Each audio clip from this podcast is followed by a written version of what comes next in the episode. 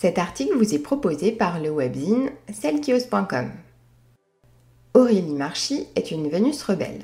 Dans son livre Plaidoyer pour la liberté à disposer de son corps, elle ose raconter son passage à l'acte, celui de se raser la tête.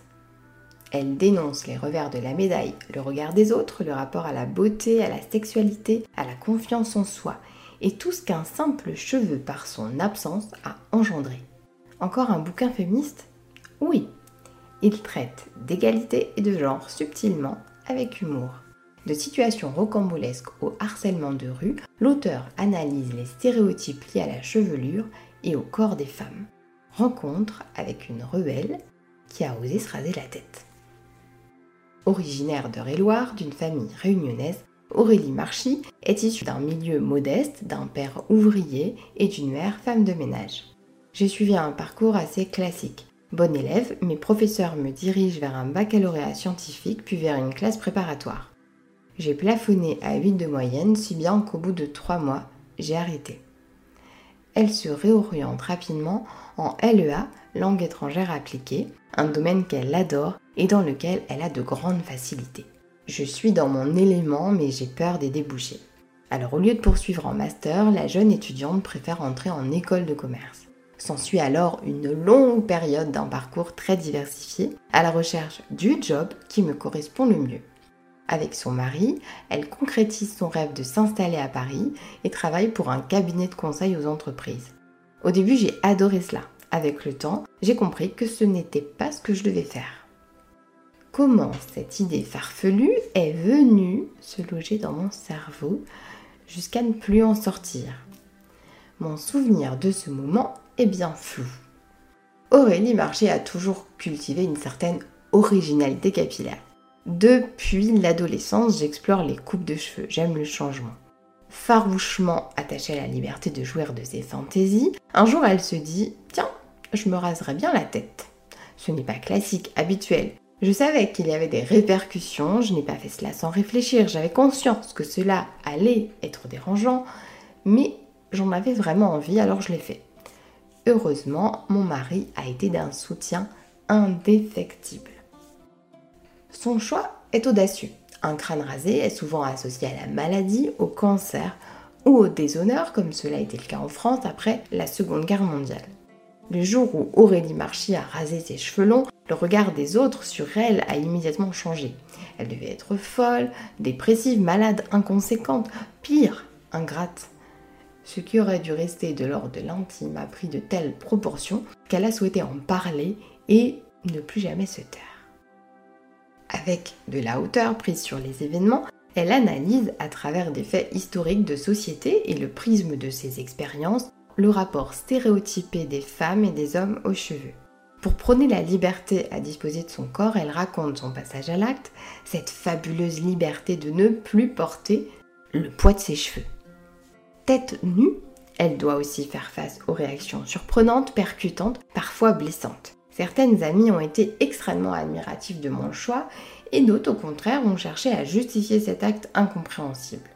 As-tu perdu un pari Eu des poux C'était tellement énorme qu'il fallait trouver une justification suffisante à mon action.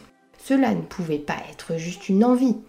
Soudain, ce geste ne m'appartenait plus et tout le monde se permettait de donner son avis sur la question. Pendant deux ans, Aurélie Marchi entretient cette coupe de cheveux avant de choisir de les laisser pousser à nouveau. Bien sûr, j'ai eu peur d'être moche, mais je ne me suis pas attardée sur cette question. Comme si me sentir belle était devenu secondaire. Depuis petite, nous sommes élevés pour l'être, comme nos poupées, bien habillées, bien coiffées. J'avais besoin de me détacher de ces conventions sociales. Et j'ai su tout le poids que représentent mes cheveux à partir du moment où je me suis rasé la tête. Rien dans l'absolu ne la prédestinait à l'écriture. Pas vraiment douée en orthographe, s'estimant trop très scolaire, elle n'a jamais imaginé écrire et encore moins faire publier son histoire. J'en avais envie, alors je l'ai fait. Certes, j'ai eu peur, j'en ai eu marre, je me suis découragée, j'ai pleuré, ri aussi. Je me suis surtout amusée, j'ai pris beaucoup de plaisir. Cet acte individuel remis en perspective dans le collectif m'a permis aussi de me questionner sur la femme et sa représentation dans nos sociétés. J'ai osé être rebelle. Me raser la tête fut mon acte fondateur d'artiste. J'ai continué et je ne veux plus m'arrêter là. Quelle diversité de féminité pouvons-nous incarner? Aurélie Marchi ose raconter son expérience échevelée pour qu'elle bénéficie à ceux et celles qui ont peur de perdre leurs cheveux, ceux à qui on a interdit de se les couper ou qui se l'interdisent d'elles-mêmes. Et puis, sauf dans les cas spécifiques de maladie ou de calvitie, les cheveux, cela repousse, non? Avant d'écrire l'histoire de son émancipation, Aurélie Marchi a quitté son travail afin de se consacrer pleinement à ce projet. Aujourd'hui, elle peint, rédige des vers, des articles pour son blog et se penche sur une nouvelle ébauche d'édition. L'écriture et la création m'animent. Son livre La Vénus se rebelle est paru le 11 mai 2021. Vous pouvez le précommander aux éditions Le Duc ou parcourir les articles de son blog La Vénus se rebelle.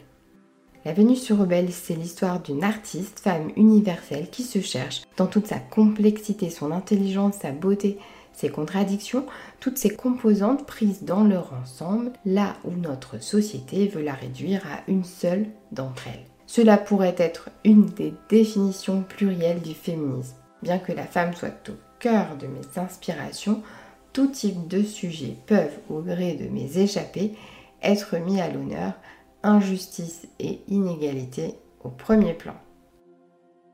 Celle qui ose vous remercie pour votre écoute. N'hésitez pas à liker ou commenter notre podcast pour nous soutenir. Vous pouvez également vous abonner à notre newsletter. À très vite.